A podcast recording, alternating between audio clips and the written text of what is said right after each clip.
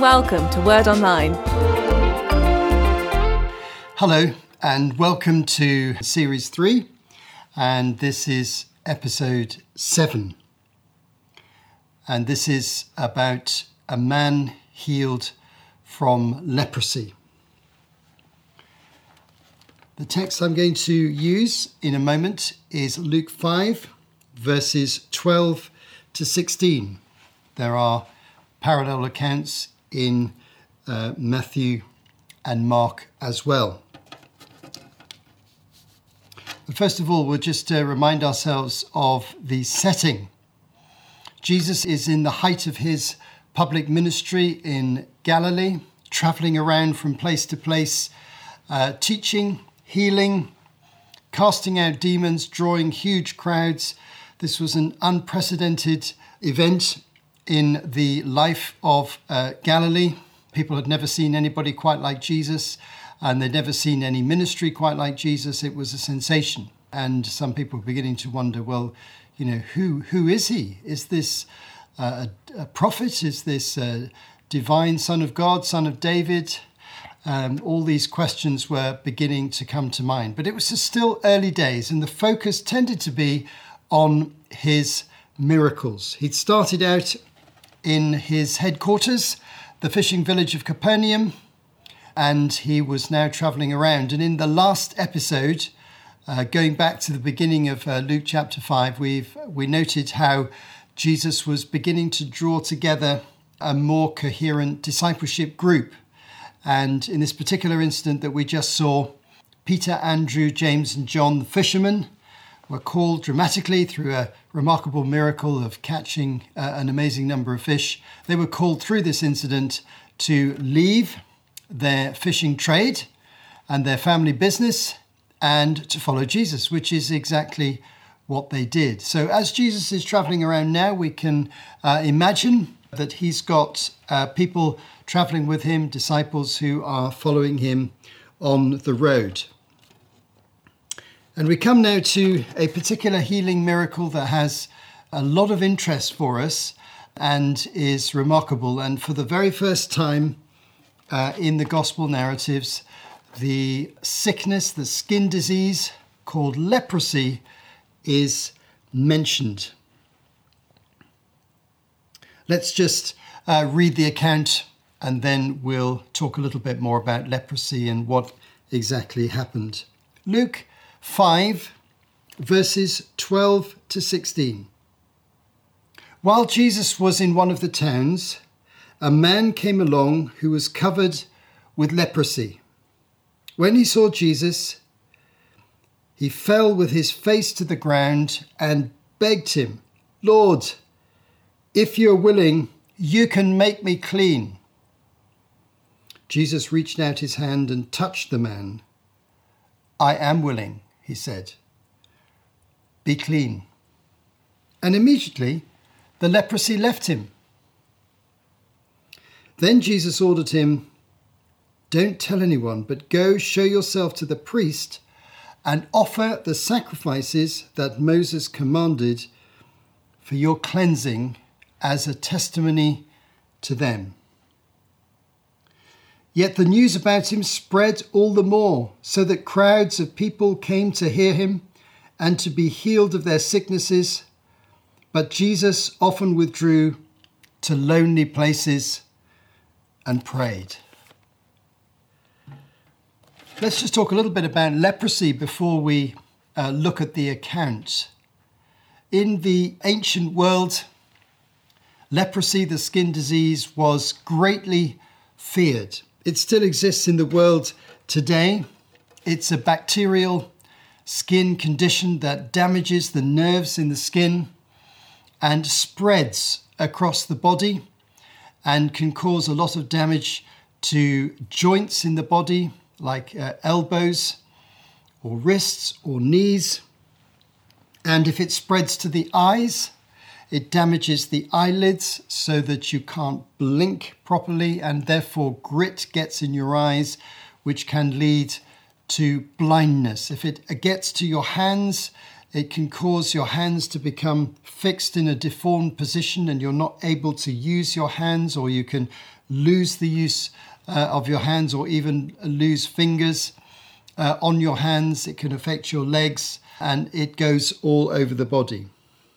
It causes clumsiness and accidents and the inability to live normally and to work. It's a progressive disease. So once you've got it, um, it just works through your body step by step and it's infectious by touch. Now, in the modern world, we can cure leprosy through drugs, medical drugs. And there is a great movement in our world today to uh, overcome leprosy through medical intervention and healthcare, which is wonderful, and we support that. But even in our world today, there are approximately 3 million people living today who've got permanent deficiencies in their body and damage to their body caused by leprosy. And there are about 250,000 new cases of leprosy uh, diagnosed um, every year, uh, particularly in some countries such as India, Bangladesh, Brazil. There are a number of countries which are prone to leprosy, and it disproportionately affects poor people. So, leprosy in the ancient world is widely reported. It existed across many cultures and it existed in Israel, and it was greatly feared. Every ancient society dealt with leprosy by excluding lepers, separating them from the main society, separating them from towns and village and communal life and even from family. So, this was really tough for those who suffered leprosy. They would live either on their own or in lepers' colonies or villages uh, where they would live together with fellow sufferers only, and their social connection with the rest of society was restricted, and certainly touch was forbidden. And generally speaking, they weren't allowed in villages and towns to mix with other people. Now, this was also the case in ancient Israel. Similar to other nations, they excluded lepers and leprosy was regulated by the law of Moses. And in uh, Leviticus 13 and 14, there are regulations, the book of Leviticus in the Old Testament, there are regulations concerning how to deal with lepers. Here's something that uh, Leviticus 13 says about lepers, just to give you an idea of the seriousness of the situation for those who are suffering. Leviticus 13, verse 45 and 46.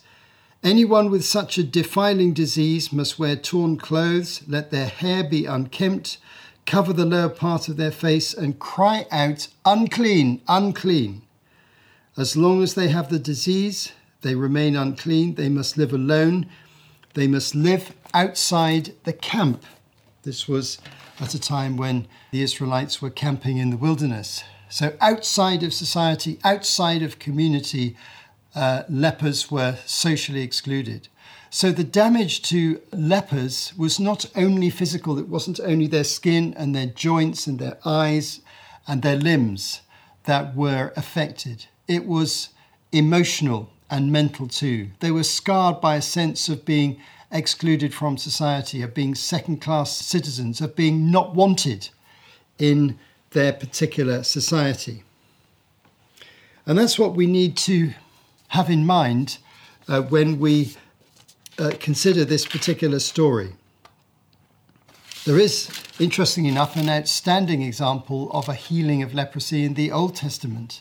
In 2 Kings, uh, we find that the prophet Elisha is able to bring about the healing of a foreigner, a Syrian by the name of Naaman, who was actually a military leader and had a Jewish servant girl in his uh, family who told him to go to Israel and seek out the prophet Elisha. Anyway, he ended up uh, being told to wash seven times in the River Jordan, which he did, and then immediately he was healed and his skin became like a, a young man's skin all over again.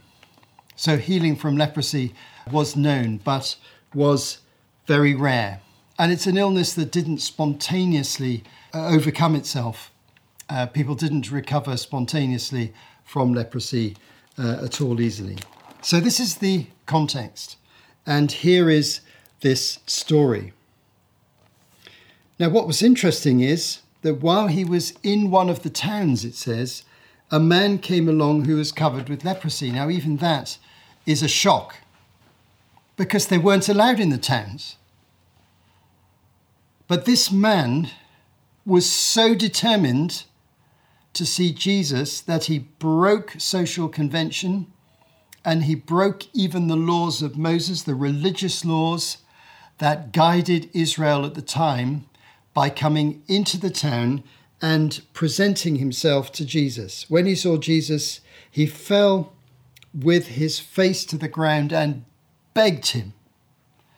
This is real urgency. This is real courage. There's a real risk to this man coming into town. He could easily have been intercepted by other people who either recognized him or who noticed his condition if it was visible, who would then prevent him going any further. He could have been beaten, he could have been excluded, he could have been told to leave, uh, he could have been put in prison. All sorts of things could have happened. He was breaking the rules, breaking social convention, and he was pursuing Jesus very, very determinedly. With great determination, he came and he begged him, putting his face right into the ground. This is a really graphic and moving description of a man who was desperate. There wasn't anything else there to help him, but he'd heard about Jesus. Even in the lepers' communities out uh, of the villages in the countryside, they heard about Jesus. They saw the crowds. They saw people who had been healed. They heard people saying that a prophet had come to Israel, someone with miraculous powers. And so he pleaded and he said, If you're willing, please just heal me. Please heal me from leprosy. Jesus movingly and wonderfully said, I am willing, be clean. Jesus so much wants people to be well. But the account tells us that he was immediately healed. It says, immediately the leprosy left him. Now, how would he know that? Sometimes it's hard to know whether an illness has left you um, if you've been prayed for or been treated for an illness, that time needs to pass before you can be certain. Well, there's two things that uh, might have guided him. One was that he could see changes in his skin a bit like the story of Naaman in the Old Testament that I mentioned. You can see when your skin is leprous, and you can see when your skin uh, is normal. It's an easy thing to do visually. So he could look at those parts of his body in which the skin was leprous and he could see a change. He would see a change. The other thing that he might well have done is to feel the difference. Because what leprosy does, as we mentioned earlier, is to damage the nerves. You're losing feeling, numbness comes, clumsiness comes. Uh, it's difficult to feel things. That can happen in your feet, it can happen uh, with your hands, it can happen uh, with your skin. But maybe he felt the feeling coming back, literally. Maybe he could touch things and, and feel them more decisively. Maybe his walking got better because uh, the nerve damage in his feet was overcome. But either of these possibilities are true. Probably both happened. He probably saw the difference and felt the difference, and he knew that he had been healed. But Jesus asked him to do something unusual. This doesn't normally happen when Jesus heals.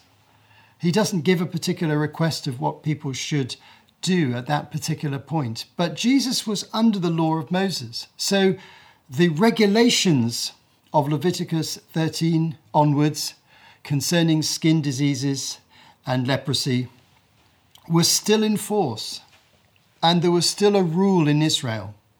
And the people who were allowed to adjudicate or decide who had leprosy and who did not have leprosy were the priests. That was their authority. And there was a system by which they had to examine the skin and look for various formations on the skin to see whether someone had leprosy or not. This was written in the law of Moses. And so Jesus said, Go show yourself to the priests and offer the sacrifices that Moses commanded for your cleansing as a testimony to them. So when he said this to the man, he was basically saying, Go to Jerusalem. Jerusalem, the capital city, the place where the priests worked and operated in the temple. This is where it all happened. This is where you make sacrifices. This is where the priests conduct the investigation. This is where the priests make the declaration clean or unclean. It's under their authority, they make the decision. That process was still working in the day of Jesus. So he said to the man, Go to Jerusalem. That's a long journey, several days' journey just to get there several days' journey just to get back. You can't really make the journey there and back in much less than a week and just spend maybe a day in Jerusalem, but it might have taken him two weeks with all the processes that went on in the city. We don't know. But this is actually a big thing that Jesus is asking him to do. Uh, leave your leper colony, travel up to the city of Jerusalem, walk into the city, present yourself to the priests in the temple, and they have the process of examination for you to go through.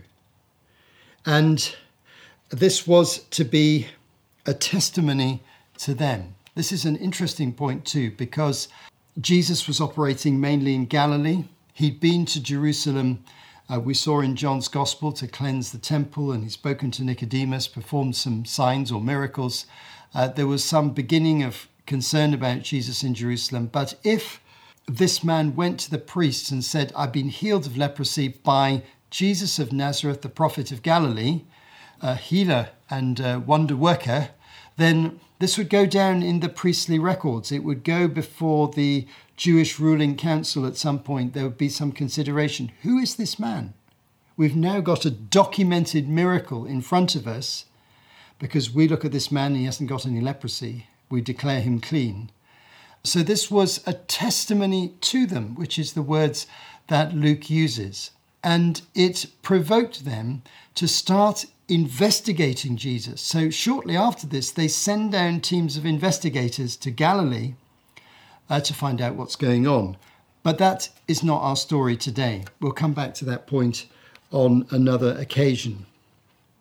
So, this wonderful healing miracle shows Jesus' power his compassion, and it shows how a man who's completely excluded, with no real hope in life, um, can find complete new life. Remember, lepers also were poor. They begged. They couldn't earn money in the ordinary way. They were separated from their land. Very few of them could conduct any little craft or trade because they had difficulty with the use of their hands. And their goods may not be accepted in market trading because they weren't allowed to go to the marketplace. So they were poor. They depended on charity, they depended on gifts, they depended on family members supporting them, and that didn't always take place. A wonderful healing miracle. And at the end, it says, verse 15, Yet the news about him spread all the more, and the crowds came to hear him and to be healed of their sicknesses. So Jesus' reputation just keeps on growing through this period. We've seen it in previous episodes, just more and more people hearing about him, more and more people coming to see him, more and more people seeking healing. The final verse uh, brings us back to an important theme. But Jesus often withdrew to lonely places and prayed. If you've been following uh, this series, series three, you'll know that I've already mentioned that the gospel writers uh, describe Jesus as, as a matter of habit, uh, withdrawing for periods of time for prayer on his own, getting away from the crowds, getting away from other people, and praying. And he withdrew to lonely places and pray. That means he went out of the villages, out of the towns, into the countryside. It probably meant that he went up hills and into remote places in order to gain some privacy and in order to pray to his heavenly Father. Because, as he says in other contexts, he can only do what he sees his Father doing. The relationship between Jesus and the Father is very important, and he listens to his Father's voice and takes guidance from him. A wonderful story. I hope you've enjoyed it. What reflections and points of learning can we take from this story? First of all, the sheer boldness and humility of the leper is astounding. He hadn't been into town for years, probably. He'd been an outcast, excluded, forced to live elsewhere, and he braved it. He was brave enough to risk exclusion and rejection, the sort of rejection he'd experienced before. And he didn't know for certain what Jesus' response would be. He hadn't met Jesus before, he'd only heard about him. He didn't know him personally. It was a risk. It was boldness. It was humility. But it was vindicated. Jesus saw that humility and boldness and faith and responded warmly to it. You and I, in our lives, need to uh, be very bold in approaching God sometimes when there is a crisis or a need. Come to Him in prayer, ask for His intervention, ask for Him to do a miracle, maybe even a healing miracle. Can I encourage you? You can be as bold as that leper. You can come to Jesus with your urgent or even critical needs and say, Lord, heal me. Lord, intervene in my life. Lord, touch me. Lord, do something for me. I want to encourage you to raise your faith. And for some of you listening to this, you'll know that this word and this message and this part of this message is for you because that's what you need to do right now. Another interesting reflection I have is that divine healings and miracles can be verified or demonstrated uh, by outsiders, either medically or in this case by the priesthood. Jesus was inviting the priests to check it out to see if it was true. And so any Christian healing today will ultimately be uh, validated by a medical assessment or a professional assessment or someone who understands illnesses it will be easy to see that something remarkable has happened. This is what happened with the leper. Jesus practiced regular, extensive prayer on his own. It was a discipline. He made the decision.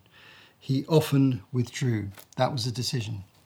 If you withdraw to lonely places, if you withdraw to be on your own, it's a decision. It goes against the grain sometimes when we want people's company, we want people's encouragement, we want to be with people. But there is a certain sense in which we have to seek God and seek His fellowship and pray to Him privately. Uh, this message has already come out in other episodes. It'll come out again when we study the Sermon on the Mount and elsewhere, but let me encourage you to follow that practice of seeking out God's presence through private prayer. The final thing I want to say is that this passage encourages us that social outcasts are welcomed in God's family. Because there's a deeper message here than just a message about healing